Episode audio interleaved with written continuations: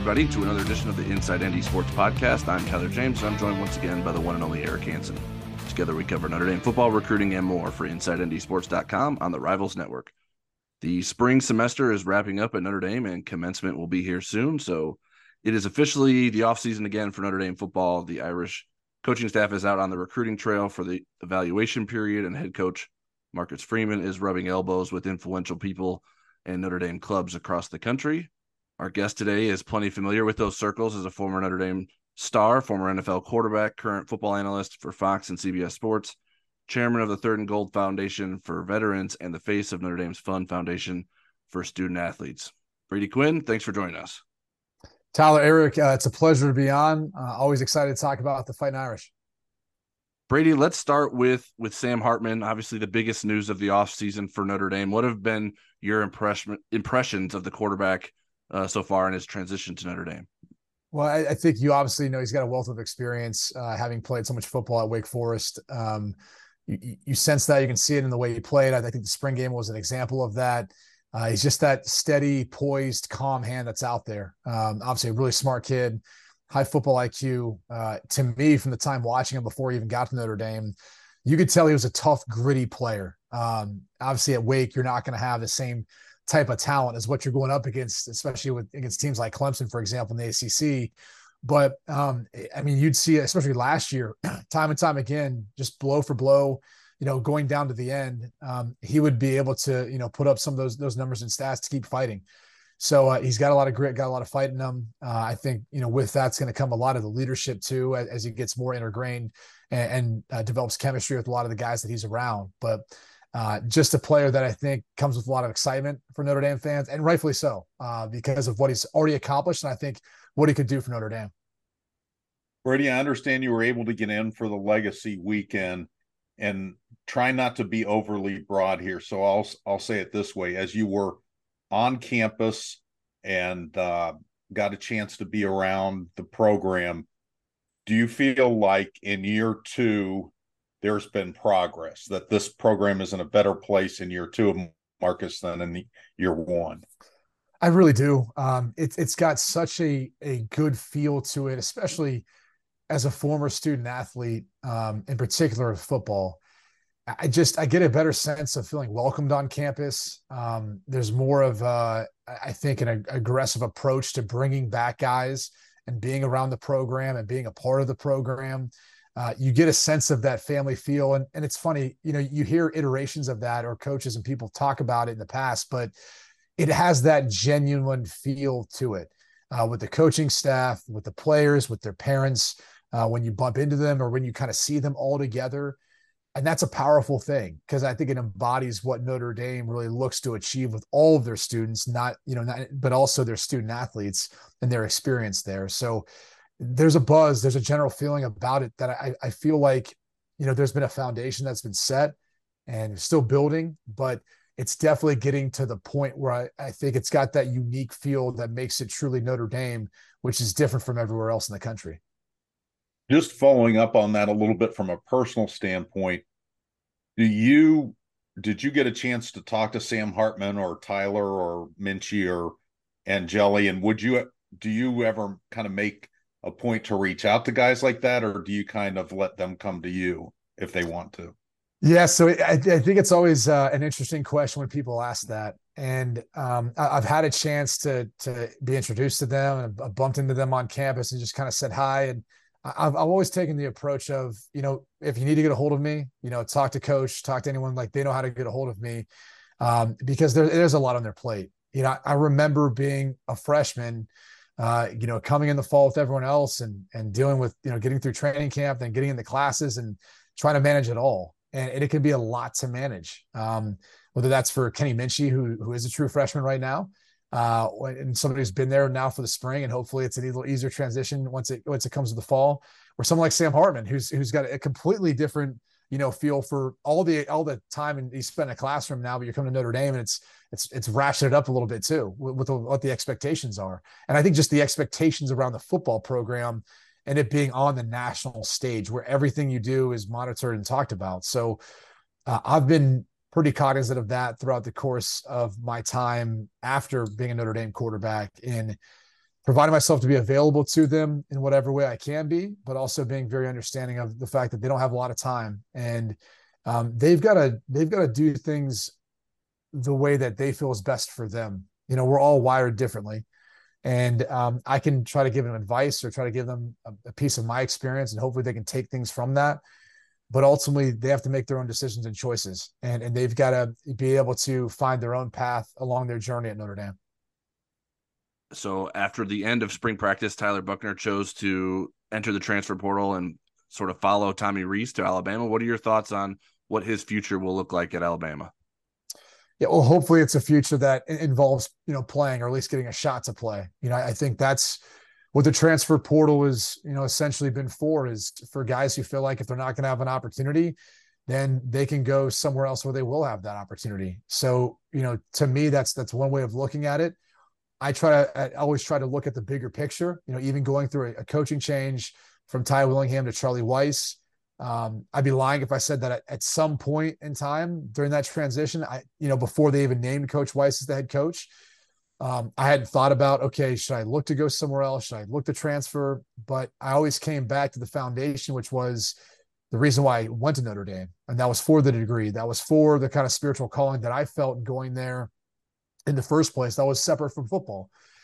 Um, and so yeah, I think I, I, look at it more with a, a, little different perspective. Where if it's only about football and and you feel like you're not getting a chance to go play, that's what the transfer portal is there for.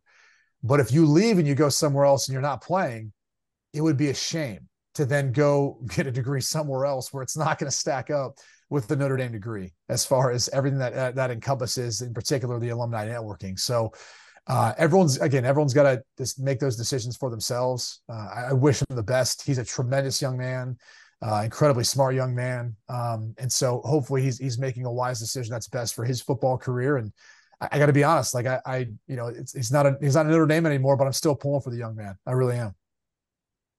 Brady, do you think um, kids in the subsequent classes are going to kind of stop and look and see how many cautionary tales, how many great um, success stories there are? Or do you think this is just going to be this mad change of rosters every year, that this is our new normal? Well, I think there's two sides to this conversation. The first is the player, which there's always going to be the turnover for players who come in with the expectation of playing and they're not playing or they should be. And, you know, maybe they're told they were going to be and now they're not um, those are always going to be there. I, I think the other side of the conversation are coaches and how they go about handling the transfer portal. Um, you look at clearly Deion Sanders, you know, at, at, Colorado right now, and the way he's turned over that roster. I don't know that many coaches are going to take that same approach. I think as we look at this new world of college football and you look at roster construction, it's most likely going to mimic more what we see from the NFL level where you're trying to base the majority of your roster and the foundation of your roster is going to be through the draft. You know, that's where you're you're getting players who are cheaper labor at that point, where you're able to grow and develop, et cetera, hopefully into to, you know, Pro Bowl caliber players, et cetera.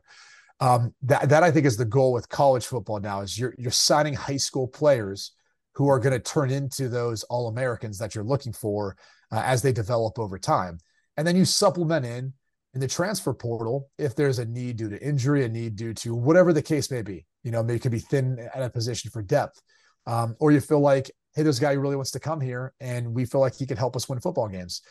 Uh, I think that's most likely the approach that you'll see most coaches embody. Um, now, you know, maybe even Deion Sanders would, would implement that approach if it wasn't year one for him, and he feels like he's you know turning around a team that's a one-win team. Um, but I think when you look at other places, that have been able to kind of you know take over as head coach and then have success. You know, Mel Tucker comes to mind, at Michigan State. Uh, the year where he got his contract extension, you know, he had a bunch of true freshmen. I think 15 true freshmen, 15 transfers, and, and you know, 30 new players on a roster is significant, and they had success with it. So, you know, you see Lane Kiffin, Ole Miss is always part of the conversation as a bunch of players coming in, coming out. Eh, so it, it really comes down to that coach and the type of culture he's trying to create. Um, and, and that could be one in which it's very transactional, where he's saying to the young man, I know what you're here about. You're here for football. So if you're coming here for football, you're going to have an opportunity to compete, opportunity to play. Here it is. And if you don't like it, go somewhere else then. Uh, mm-hmm. or you can have one that wants to say, you're not just here for football.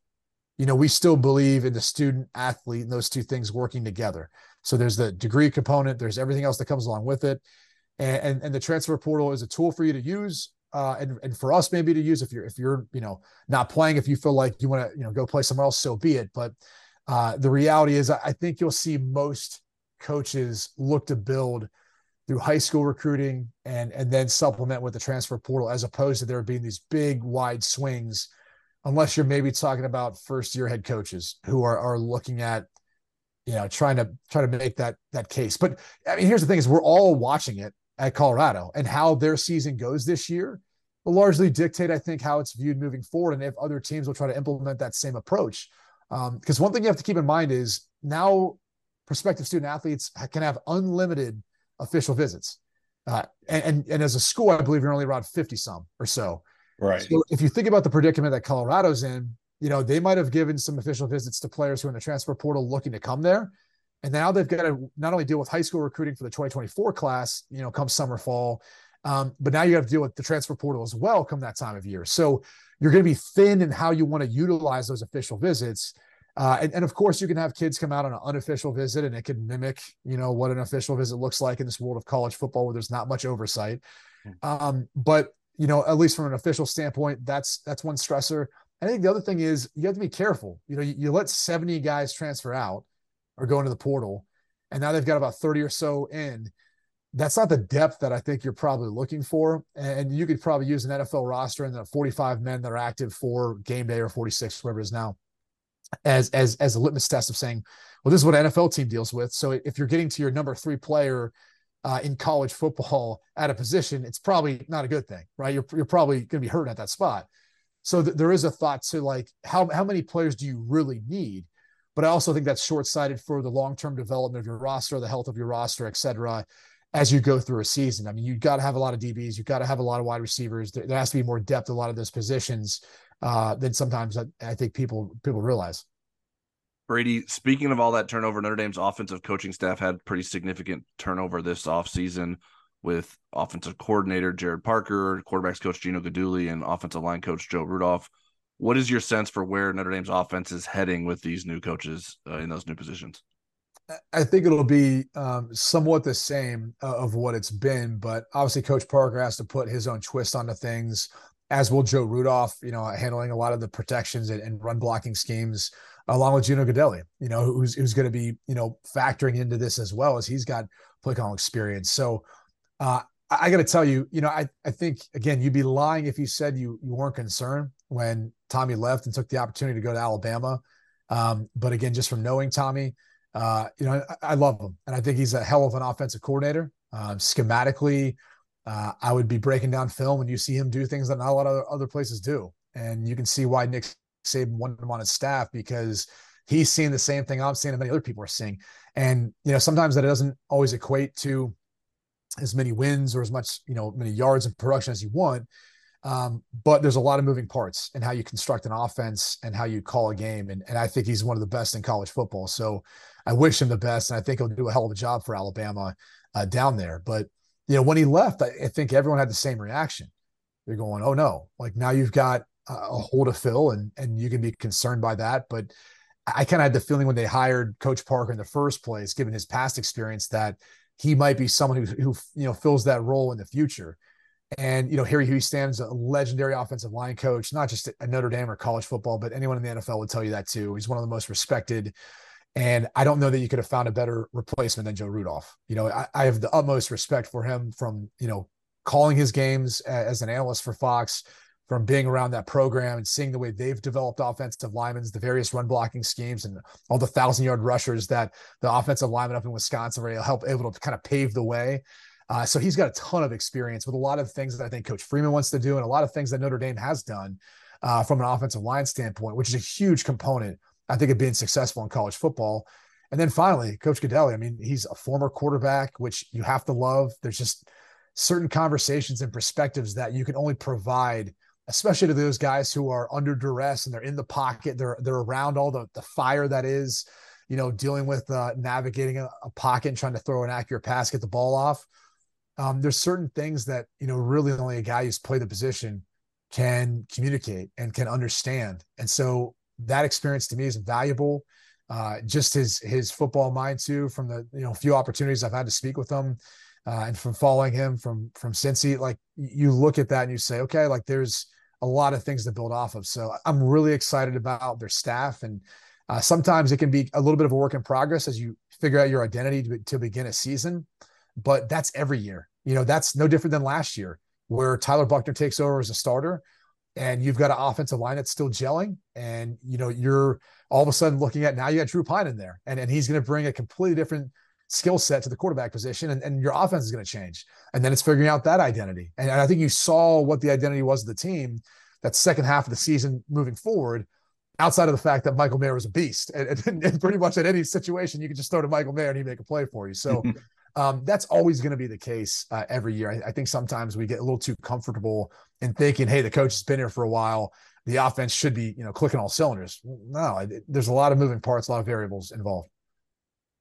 Brady, coupling uh, the transfer portal with the NIL here for a second, you know, Notre Dame is limited on the transfers that they can take. They can get grad transfers in, they can get freshmen in, and then it gets really dark and gray in those other classes. And then I know that you're involved some with the NIL uh, efforts, but but when you couple those two things, do you feel like Notre Dame is still as close to having a chance to get into that national championship discussion as they were, let's say, at the end of the Brian Kelly era? Not just because Kelly left, but because of these new factors that Marcus has to deal with. Yeah, I think it provides you the opportunity to, um, you know, really supplement in things that you need. I mean, right? If you felt like there's concern about what's going to happen at the quarterback spot, you know, obviously Sam Hartman's here. Yeah. And, and, it provides you the, uh, the opportunity where if there were any questions or concerns, a lot of those concerns are answered now. So, um, you know, the, the top schools, they're not going to, they're not going to make their roster off the transfer portal. They're just not um, whether that's the Alabamas, the Georgias, et cetera. And then there'll be some exceptions, right? Like quarterback in particular, I think. And, and that's really where, you know, I can't remember if it was Tyler or Eric, you know, you asked to pose the question earlier, like, how's it going to be viewed? Are there cautionary tales? I think there's a lot of cautionary yeah. tales. And I think they're for a lot of other positions besides quarterback.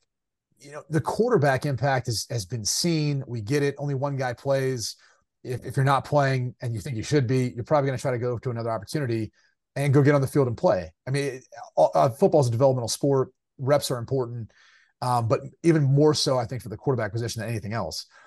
But the problem is, outside of that, you know, a wide receiver, yeah, you might not be wide receiver number one, but you know, when you've got multiple, you know, personnel groupings and, and 11 personnel and 10 personnel where you're playing three, four wide receiver sets, uh, you're going to be rotating some of those guys in. So six might be playing a game or seven might be playing in a game on offense and, and rotating through those reps. So it's a little different for other position groups. So I, I kind of look at the top schools and I'm like, well, is, is Georgia really worried about like the transfer portal and build? No, because they're they're just focused on trying to win another national championship and how they recruit the, the top high school guys. Same thing with Bama. You know, they go get, you know, Tyler Buchner, and we'll see how that plays out. Um, but they've also got two really talented quarterbacks already there in Ty Simpson and Jalen Milroe. So, um, you know, Milroe's an incredible athlete. Ty Simpson was one of the you know better uh, rated quarterbacks coming out his, his class. So we'll, we'll, see what what that looks like once they come into fall camp. Um, but outside of that, like, I mean, is, are you really looking at Ohio State saying like, oh, those guys are you know losing a bunch of guys that transfer portal? No, you're, you're supplementing in from time to time, yeah. but that's about it. So I think the top programs don't look at the same way as if you're Colorado or, or, or you're somewhere else. Um, you know, I, I, think if you look at Lincoln Riley, I think everyone looks at Southern Cal and they say, well, they're they're bringing a lot of guys. Well, that was because there was a huge deficit, in particular on defense, but also in the trenches. Like, I mean, like when I, when I played against USC, you could make the case that it was the greatest USC team of all time. Um, mm-hmm. And the difference to me wasn't the skill players. As I mean, Reggie Bush was probably the best college football player I've ever seen. But mm-hmm. their offensive line were studs. Their defensive yeah. front were studs. I mean, that was the, always the biggest and hardest thing about playing against those teams were how good they were in the trenches. And, and you can make that case throughout all of college football. Every single team wins a national championship. They dominate up front. Um, and so that was that's more what Lincoln Riley's doing is he's supplementing a lot of what they're doing uh, to me more so in the trenches than anywhere else, and in particular on defense where they were really really bad uh, the past couple of years. So it, again, it's a supplement. It's not going to be what you hang your hat on um, because if, if that player's leaving for somewhere else, in most cases, you might have a chance to offer him a scholarship when he was coming out of high school, and you didn't. So there's a reason for that. Right. And, and, yeah, he may be a little more developed and better than what he was, but you know, he's he's he's obviously not the player that you necessarily thought he was going to be. It's just more of a need. Just of overlaying NIL on top of that transfer portal, then do you also think Notre Dame is in a good spot to be competitive in with that new world kind of overlaid over the transfer portal? Yeah, without a doubt. I mean, here's the truth of the matter. Um, you've got a lot of people who aren't, you know, doing what they're supposed to be doing. And, and I don't know who is ever going to, you know, get them in trouble or not. I, I think the University of Miami was a really interesting case study and, you know, how they, they viewed John Ruiz and some of the actions that were taking place with that. And the, ultimately the NCAA didn't, didn't do as much. Um, but, you know, you're not allowed to be talking to kids who are in the transfer portal. They're prospective student athletes. That's just that's just how it works. Um, or even high school student athletes, they're prospective student athletes. You're, you're, as a collective, you're not allowed to be having those conversations with them. Um, but the University of Notre Dame is is in a good a place as anyone, and I can promise you that uh, from the work that we've already done, um, and not just with the football team, but with the men's women's basketball team, other sports too at the University of Notre Dame we would like to to believe we've got a very unique approach where it's not just about NIL. I, I think so many people make it about that, and in in the case of all of these athletes, you're never going to make as much off NIL as you will as a professional athlete. Mm-hmm. You're just you're not. And so the whole it's short-sighted if people are, are making decisions based off money now and potentially sacrificing their growth and development in the future where you would be able to play in the NFL, where you would be able to play in the NBA, WNBA, where you're going to be making more money then. I mean, I think the long the long view is you need to factor that in. You know, where am I best going to be developed for that opportunity? But also, where am I going to be developed for when that day ends in the NFL or in the NBA or WNBA? You know, do I have a degree? Do I have a, a, a foundation in my education to help me with that transition into the professional world?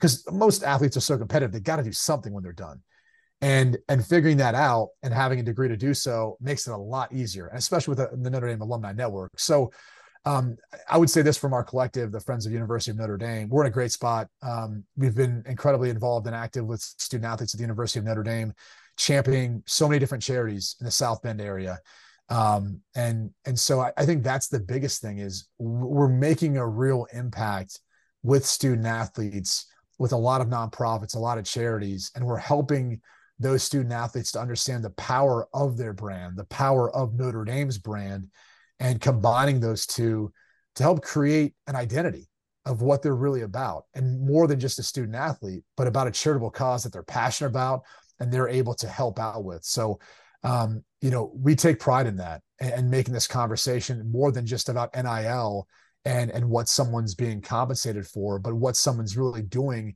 with the time uh, that they have during their time at Notre Dame. Brady, in your time with Fund, which has been running for a bit over a year now, what what have you learned about the NIL space and how to better or best help these Notre Dame student athletes? And then also sort of broadening it beyond Notre Dame, what have you learned about the reality or fiction of what's the sort of the numbers that are being reported about other collectives and other high profile recruits and transfers and those kinds of things? Yeah, I, I, had a conversation the other day. I'm part of the Orange Bowl committee, and so I was speaking with uh, uh, I'll just put it this way: an alum of a school in the South, and uh, mm-hmm. it's been well reported that uh, there is a, uh, a, a, per, a, supposed deal that fell through, and I just kind of laughed to myself because you know when you're when you're in it and you're you're a part of a collective and you kind of know what's going on, you know how all there's just so much trash and, and things that are thrown out there that have, they're not legitimate, and you've got websites that put on valuations of players and they have no clue, you know they're just trying to corner the market with the type of valuations they put on it because no one else is doing it. And it's so like, oh, well, let's create a website. Let's create a valuation for a player. And then if we're doing this, no one else is doing it, then people will just use us as a standard and everyone's going to think this is what they should be getting compensated. It's like, it's not how it works. You know, in the real world, right? If you make an investment or you're spending money on something, You have to be able to measure it based on your return on investment, your ROI. And if you can't measure that, or if, if, the money that you're putting into something isn't creating enough of an ROI to keep you in business, it's not sustainable. So uh, it's just it's it's funny to me because you know, and look, it's it, this is it, it's not fans' fault or you know uh, anyone else who's involved in, in the media. They're just trying to report what they hear. But the truth is, is there is no fact checking. There, there's no back and forth of, hey, what what did the kid actually make in that NIL deal? When you compare it to, because everyone tries to make the transfer portal sound like it's free agency, it's not.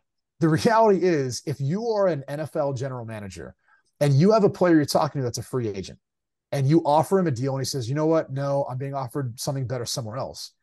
When that player goes and signs with that other team, they're going to file the contract with the NFLPA and it's going to be public knowledge for everyone to go look and say, okay, did that team actually pay him more? Did he get the clause that he was trying to fight for with us with that team? No trade clause, no franchise tag, whatever the case is. You can see it all. It's, it's all transparent. And that's more speaks to the issue we have right now where the NCAA is just taking their hands off.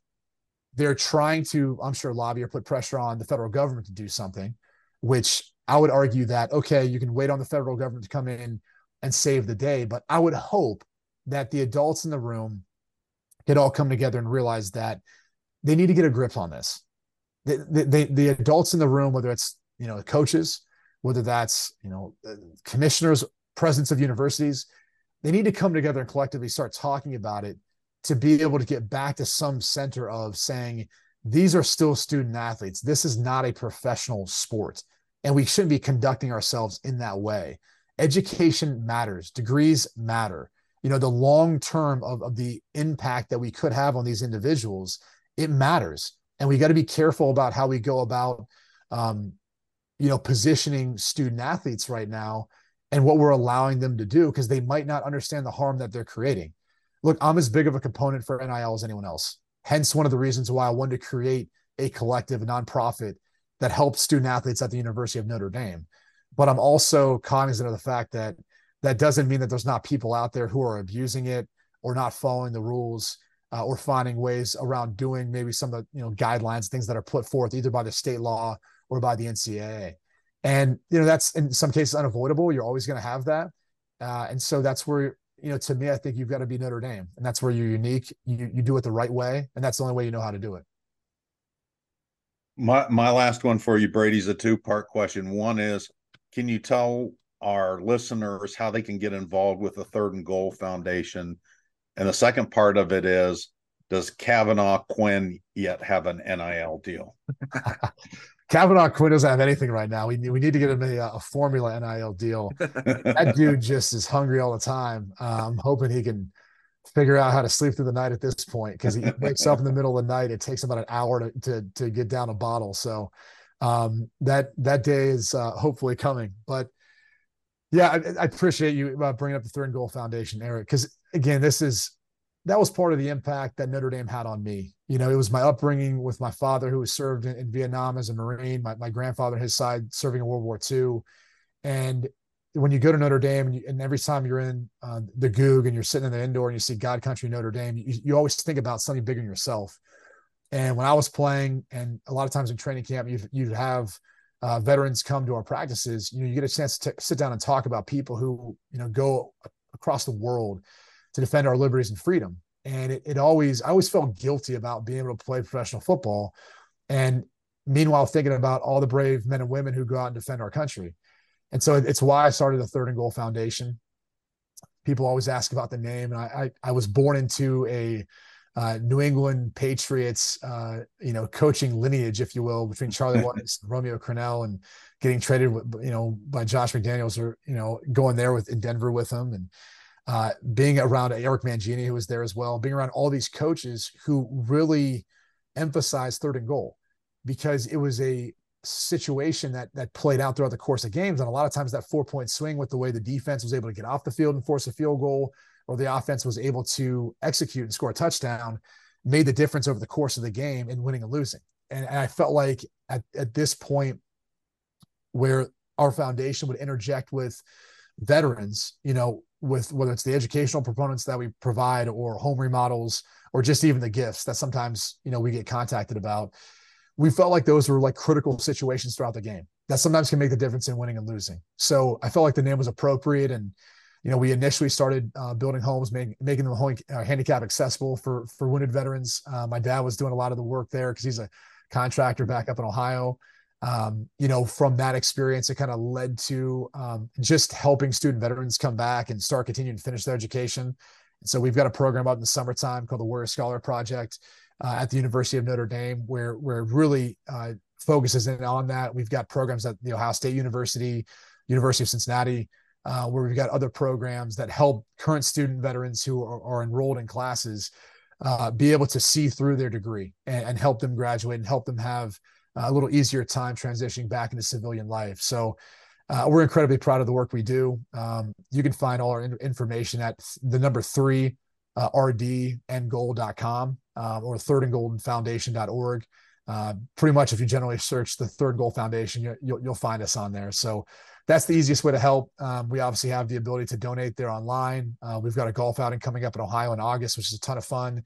Um, and and outside of that, you know, we're always looking for you know, especially around different projects that we've got, uh, volunteers to help out if we've got a project in your area.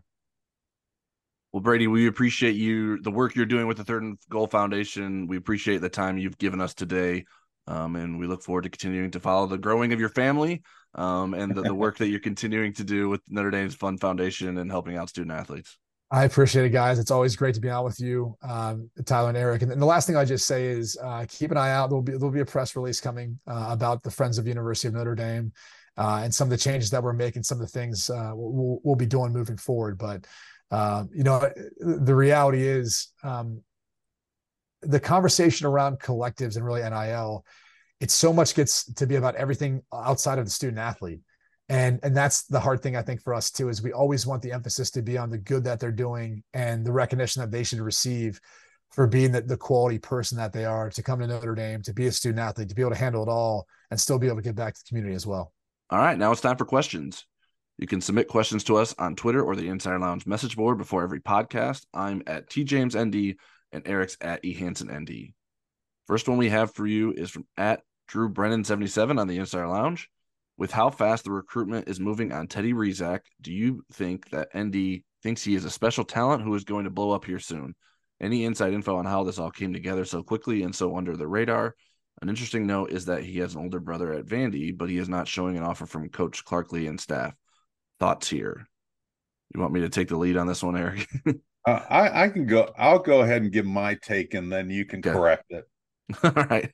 Okay. My my take is that it's a combination of Notre Dame swinging and missing on a couple of uh, prospects with more proven tra- proven track records, maybe not gaining traction with some other guys that they thought they might be able to, and, and then finding a guy with intriguing traits that was a great fit, uh, who they're willing to green light before he blows up. And I think if you wanted maybe a parallel, maybe Brandon Hillman yeah. sort of fits this profile in the last um, class where he had virtually no offers and then by the time he signed with notre dame uh, he had some pretty good offers and then even got more once he was released from his national letter of intent. Uh, as far as the clark lea point um, you know again he might not have seen this version of teddy when he recruited his older brother. I know that uh, the older brother had a scholarship offer to Air Force and then flipped to Vanderbilt, came as a walk on. He's a you know shorter, maybe not as fast version of it. Maybe they play the same position. So I'm not sure why Clark uh, didn't get involved in that. So um, now Tyler can correct everything I just said. Yeah, yeah, I can't speak to what Clark Lea's thought process was on that, but uh, maybe maybe Vanderbilt felt like it could wait. Like it's not like like until Notre Dame offered, it wasn't like there was a lot of a lot of big movement for Teddy Rezac. The most recent offer he had was from Boston College, and that was a number of weeks ago. Um, so they were maybe they were maybe Vanderbilt was hoping to keep him under wraps longer and then feel like it could get him later. Um, but like like you said, uh, Vanderbilt didn't even offer his brother a scholarship, so maybe they they they didn't see a scholarship worthy player in Teddy Rezac. I don't know. Um, Notre Dame was certainly familiar with him because they were already recruiting one of his teammates, a younger linebacker, uh, Christian Jones, who plays sort of the opposite outside linebacker position that Teddy was playing to start last season, and then he moved to safety because of, of an injury. Um, so he got to show some of his, some of his versatility and athleticism in doing that. Um, so Notre Dame was aware of him It went down to Omaha last week for an in-person evaluation and was confident enough to extend an offer following that. And yeah, I I I drew the same parallel to Brandon Hillman. I think Teddy was a little bit more above the radar than Brandon Hillman was in comparison. Like Brandon Hillman was like way off the radar. I didn't know anything about him or and he didn't have any other offers when I first heard about him. Um, so Notre Dame decided that they like him and was willing to take him from the moment it offered because they knew that things could move quickly there. And Teddy quickly scheduled a visit to visit this past weekend. He was on campus Sunday and Monday. I have a story up on the InsideNDSports.com website discussing with him his visit, so you can read more about that there. Um, but but Notre Dame knows knew that if it got in on Rezac, that it could potentially land him quickly before others can get in and try to sway him elsewhere. And I think the fact that Notre Dame is this sort of big program that maybe brings some other attention to him, sort of a lot gives Notre Dame an advantage there. It's like, well, yeah, but we were the ones that felt the most confident in you. Why did these other schools wait on you? So um, I think that that's sort of what what happened there. I mean, th- this this kind of stuff happens all the time where Notre Dame's evaluating guys that we're not discussing until they offer them. I mean, there's all kinds of evaluations that's going on behind the scenes, and, and sometimes they they they lead to this, and sometimes they lead to nothing. But Notre Dame is constantly looking at different recruits across the country that it thinks could maybe be under the radar at some point, especially at this part of the the recruiting cycle where Notre Dame knows it still needs linebackers. It doesn't have a linebacker commitment yet. Um, it's lost out on potentially some guys that could come to Notre Dame and still in the mix for some guys that could come to Notre Dame. Um, so I think that the need is there, and Notre Dame identified Teddy as someone that has the ability that could fill fill part of that need. All right, next question is from Marie Biafore at Biafore underscore Marie. Are you at all concerned about O line recruiting? Besides safety, what positions do you think Notre Dame needs to recruit well the most in the 2024 class? Um, I personally am not concerned, but I know people that are. um, you know, let let's kind of give you a reset here. They're, I believe that in this class they're looking for four. They could take five, and I I do think it's a legitimate legitimate question. Are they aiming high enough? you know, Rudolph was the last of the assistant coaches to get here. Uh, Peter Jones from Malvern, Pennsylvania, I think a solid interior prospect was already committed uh, from the Harry Hiestand time here. Uh, he's actually from Harry's hometown. Um, I think there's some concern of whether Anthony Knapp was a reach. Um, you know, he was on campus for the blue gold game. And when you looked at the pictures of the other prospects being taken pictures from him, he looks like he's got a lot of physical development to do. Mm-hmm. Um, but I think if they get Knapp and Jones and Real and Styles Prescott from Indiana and Grant Brix from Iowa, then they have the wild card with Guerby Lambert, if I didn't butcher his first name from Massachusetts, who I think would really be the jewel of that class um, then I think that's a pretty good class. Um, and then when you look at the 2025s, you know, I think there's two really good ones that that um, Coach Rudolph has offered that that seem to be receptive and being involved at this point. Avery Gach from Michigan and Owen Strebig from Wisconsin.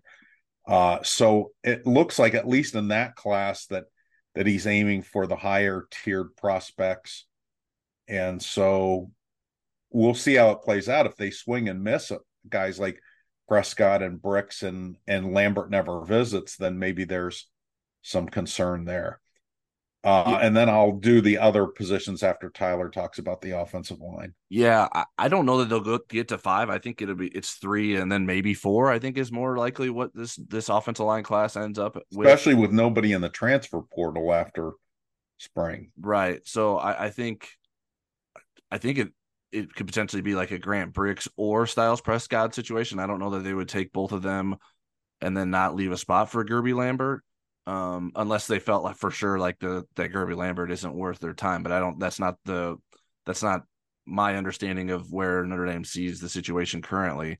Um, I was I was pretty transparent when Anthony Knapp committed to Notre Dame that I didn't quite see it with him. I didn't see a, a Notre Dame caliber offensive lineman um, on his film, and there's definitely growth to to go there for him. So I understand if people were concerned based on that, but I think in terms of recruits that are still available for Notre Dame, I still think that there are good guys out there. I do like Lambert and Brix more as prospect prospects than I do Prescott currently. Um, and then there's, I mean, Notre Dame has sort of outside chances of maybe like Kevin Haywood or Liam Andrews still being interested in the long run.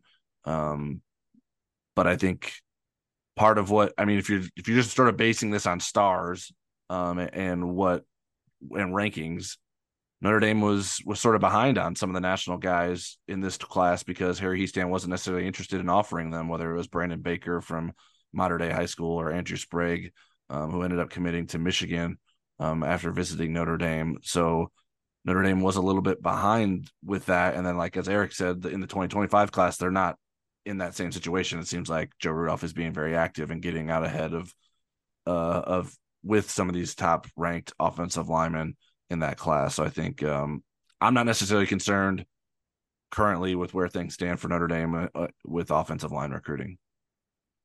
And then as far as positions, I mean, you know, obviously they want to do well at every position, but I think where there's the most work to be done, leg work to be done to to finish strong, I would say offensive line, defensive line, linebacker, and safety. Those would be the four position groups for me. Yeah, I mean, if if we're not considering like if we just if we're not going back to like the beginning of the cycle, um, quarterback was the most important position that Notre Dame needed to recruit right. well, and it did that. Um, in terms of positions that aren't addressed, I think defensive line is the top one for me. Um, Notre Dame needs to get Elijah Rushing and Justin Scott in order to have an elite class. It needs to get Logan Thomas and Malachi Williams to sort of elevate the standard, but maybe not if they if they get those two guys and they don't get Rushing and Scott, you're still not as great as you could be, but I still think that's a pretty good class. Um, and so I think that's the biggest safety. There still is work to do there. Notre Dame has a lot of options. I, safety is, I think, maybe the position I have the least, um, maybe confidence in in terms of who, like the talent level of the guys that they're going after. It's they're all sort of like very question mark, three star, even unrated guys. Um, that I I know Notre Dame certainly feels like they're they they like those guys or they wouldn't be going after them. Um, but there's not necessarily the same sort of consensus from the analyst point of view um, in terms of the talent level of those guys that Notre Dame's still going after there. So there's so that those are like the two positions to me that I think it's there's there's some concern whether it's in terms of being able to close on the top options remaining or sort of okay what what is actually Notre Dame going after there in terms of the talent level. Uh, next question is from at ND Jeff 06. It seems that several beat writers have alluded to ND becoming better in the NIL game. What has changed for Notre Dame to believe for people to believe this, does ND have other things the fund group other other things other than the fund group helping in this area and is there another collective fans don't know about? Um well again, you know, Brady addressed that we're going to see some evolution in the fund group and that's going to be uh, you know, probably next week we'll get the details about that or that they'll become public. Um, Notre Dame has funneled a lot of resources into being better in the NIL space. Uh, there's also other, you know, there's the partnership with NBC and the Mogul app that Brandon Wimbush talked about on a couple of podcasts ago. Uh, so there are other avenues, and there's things that aren't related to collectives that are also NIL opportunities for Notre Dame players. Notre Dame is not apt to flaunt it, at least not publicly. They might do it in recruiting with players and say, "Hey, here's what some of our players were able to to do," but they're just not big into making it, um, you know, part of their window dressing about the Notre Dame student athlete experience uh, because that's not the what Notre Dame wants to put out there as an image. Yeah, I mean, we if, if there were if there were more details we could share right now, we would have shared them. so um right. Uh and uh Brady deferred to a press release that will be coming on terms of in terms of the the changes that have undergone with fund um as it relates to that. But but fund is still like the the leading uh cause that's sort of connected to Notre Dame without being um illegally connected, I guess would be the right way to say it. Uh but yeah, I mean, I, there are other things, but it, it, I mean, those are the the other things are more like opportunities that come with being a Notre Dame athlete, um, and the the attraction to that. Like you mentioned, the mobile platform is a way that guys can use to connect to, to brands, and there there's a history of brands working with Notre Dame athletes at this point, and so um, that continues to happen. Whether it's football or the women's basketball program or hockey, there's there's different different folks from different sports are all, all have different things available to them based on um, their their popularity and a lot of that has to do with social media as well so there are other things but in terms of like the collective fund is sort of the leading collective in the Notre Dame market right now Next question is from Nathan Reynolds at Enforcers 2117. I heard that Tyler Buchner was just as good of a safety as he was a quarterback in high school. Was there any talks about him switching positions, especially since ND is looking for a safety in the portal? Also, what is the equivalent of the four game redshirt in football and basketball? Well, the first part of your question, Nathan, I think is a really good question. What I what I'm going to dock you on is your sourcing. You may want to give them a sobriety test because thank you. Tyler Buchner was one of the very few players on that Bishop School football team that did not go both ways. So the could he be a good safety? In at that school probably but but that he was is an embellishment or a fabrication. So with Notre Dame football there was zero talk about him moving to safety. And and even if he even if all that earlier part were true that's not what he wanted to hear. He he wanted to play quarterback. He still feels like he has a future beyond college football at that position. So um do you want to address that before I get into the? No, yeah, I mean, I would just say I would I was just gonna say whoever told you that about Tyler Buchner, I would listen to them less. okay. So as far as the red shirt equivalent of the four game football rule, there is none in basketball. You can't play a regular season game and can get a conventional red shirt. There was talk a couple years ago about modifying it to six or eight games, but it didn't happen. Now there are medical red shirts in basketball still. And the conditions that have to be met with that is the injury has to occur in the first half of the season. And you can't have played more than a third of your team's total games at the end of the season. For example if your team t- plays 28 games your limit is going to be nine that you could have played in and still apply for that medical red shirt yeah, it's uh it's it's pretty uh, football football is the one that has the the rare exception for just like playing and and you you can play in some games regardless of your health um and still get that red shirt right away um and, and basketball is different. All right uh mr nev at m mr irish red asked surprised it was more of a statement than a question but i put a question mark at the end of it surprised by the recruiting of the men's basketball program. So I would I'm, I'm, interpreting that as are you surprised by the recruiting of the men's basketball program? So I would say not really because I think Micah Shrewsberry, the new coach, stayed true to his mission statement, which was building primarily with high school kids. So ended up getting the three from that had been signed with Penn State, adding it to the one that didn't get out of his letter of intent. That was Marcus Burton. And then adding, he's added a couple of transfers. Uh, and he said he's willing to take transfers. Now, one of those was his own transfer. It was uh, it was Kebba Njie, who played his freshman season at Penn State. Um, he's entertaining more. The um, reigning Division two player of the year was on campus this week um, and they're trying to get him. He's a uh, front court player, so I'm I'm not surprised either pleasantly or unpleasantly. I think this is about what I expected from him. What what I think is very encouraging is the inroads that Micah Shrewsberry is making with the 2024 and 2025 classes. There seems to be a lot of positive interest in Notre Dame and already one commitment from the 2024 class. Yeah, I, I agree with you that it's not really surprising. I I would say it was kind of what was expected that they've mostly brought Penn State recruits with them. Um, at this point, I still think it's commendable. Um, if if it's not, even though it's not surprising, but I also would say it's. I don't know that it's necessarily the end goal. I think Notre Notre Dame under Micah Shrewsberry is going to want to recruit even better than it it is um, with that group of kids. I, um, from a rivals rankings perspective, Notre Dame when it signed its class in November under Mike Brey, which was of three players, it was ranked 35th in the country um, in that that trio. Um, was only only one of those three remain. Marcus Burton signing with Notre Dame, and then Par- Parker Friedrichsen um, and Brady Dunlap have gone to Wake Forest and St. John's respectively.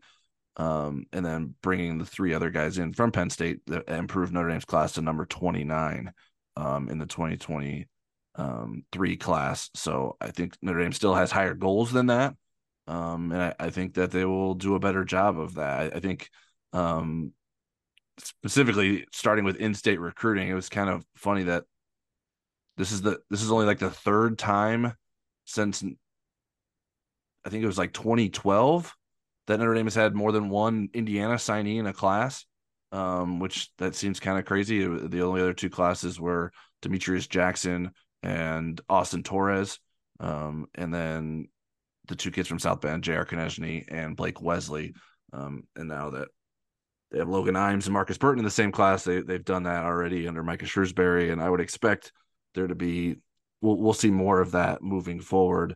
Um, there's a lot of talent in the state. Um, and Micah Shrewsberry has a lot of connections in the state and will be hitting up many, many a high school and AAU circuit in the state to, to to try to improve that in-state recruiting. Next question is from at Russo 1957. If ND doesn't add a portal safety, what do you think their backup plan will be?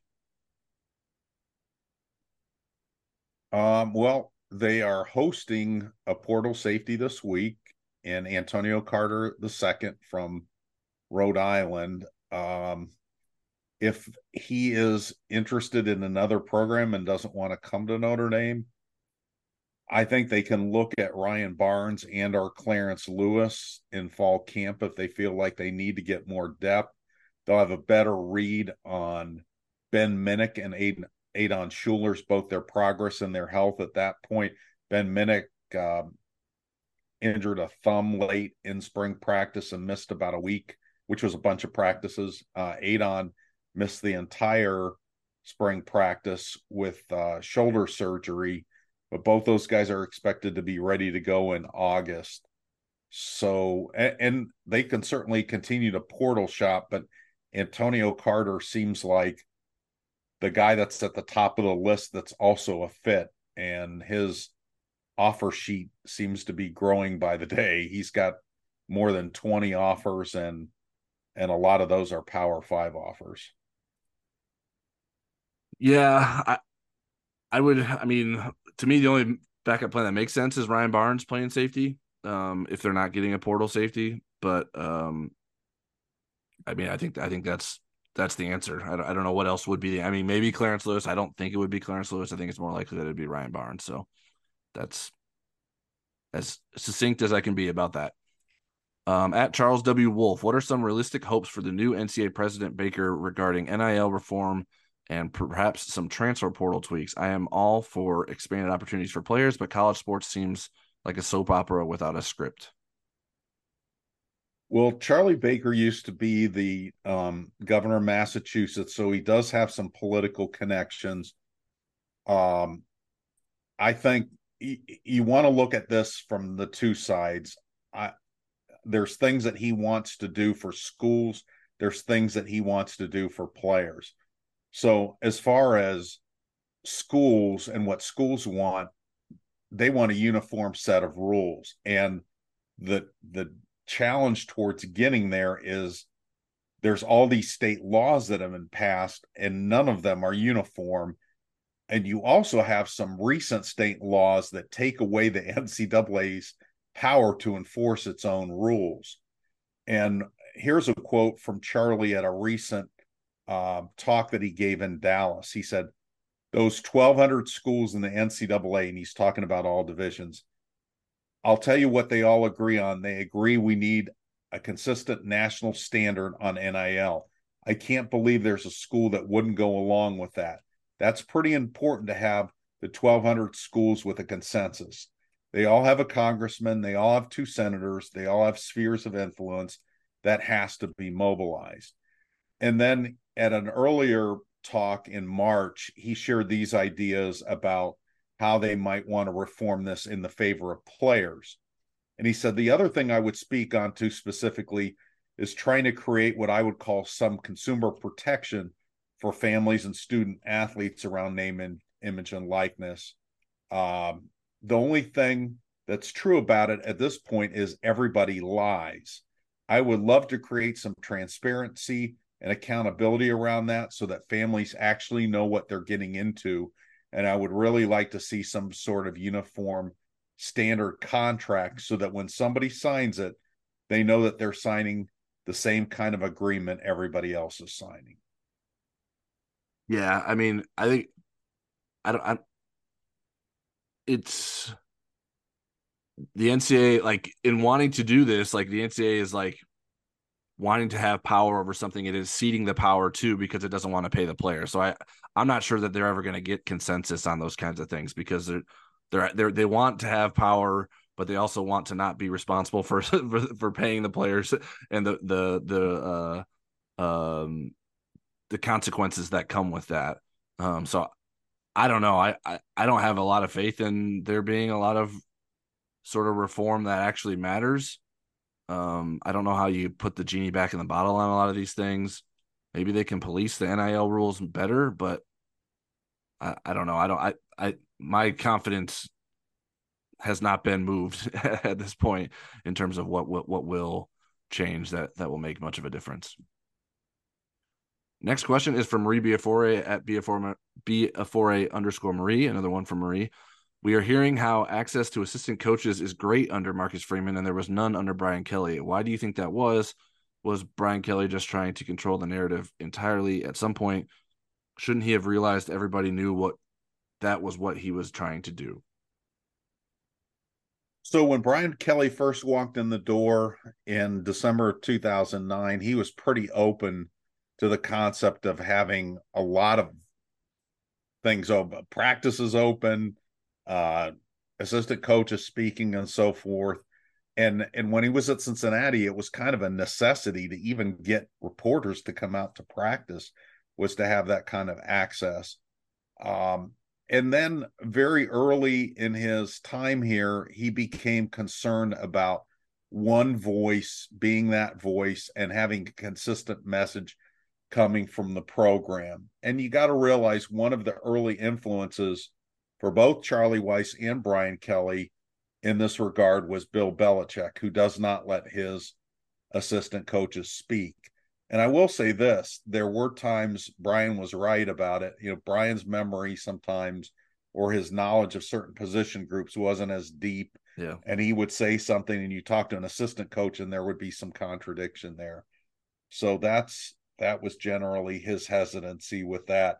I know at that time I was working with WSBT radio and I think it was 2016 season we wanted to get Mike Denbrock on to do kind of a review of the previous week's game on on Mondays, and I had to do some hard convincing with Brian Kelly to uh, convince him that this was going to be a positive thing, and and some of his concerns were us trying to maybe trick Denbrock into contradicting what Brian had said. So I thought, well, you know, Denbrock is free to contradict him, but we're not going to try to trick him into it. So uh, we ended up getting to do that in 2016. Yeah, and there's there's certain waves of like certain assistants don't want to talk. Um, yeah. Like Bob Diaco didn't didn't necessarily want to talk to people Um, Brian Van so, Gorder didn't. Brian VanGorder didn't. So when you have a string of defensive coordinators that don't want to talk to people, um, then that coordinator access goes away. And then so I think part part part of it was that. Um, and then there was also sort of the realization or belief from Brian Kelly that this is how it should be in terms of what he wanted to be out there. I mean, towards the end, it was even like the there were some coaches that weren't even made available for like media scrums at, at like or, er, like that were new hires. Um, I, I want to say like Lance Taylor might have not been at, at one point. Um, and I because I, I, think at one point we were the only ones that had talked to him for a story that we did at the South Bend Tribune, just because they gave us access to him during the summer. Um, and so I think there's been there's been weird added there were weird oddities towards the end of the Kelly tenure as it related to that. But and I mean I think Marcus Freeman seems to be more open to that. Like it's probably naturally going to trend that way that at, at the beginning you want to be as friendly as you can to the media and then maybe you get reasons that you decide well maybe I don't want maybe let's let's limit this and sort of the give and take so far has been well we get a lot of lots of lots of access to players and coaches but we don't get a lot of access to practice at least meaningful practice um, so I think that that has been what the give and take has been there. And I, as long as they're still giving to us in, in some way rather than just all taking, I think we're we're we're okay with that.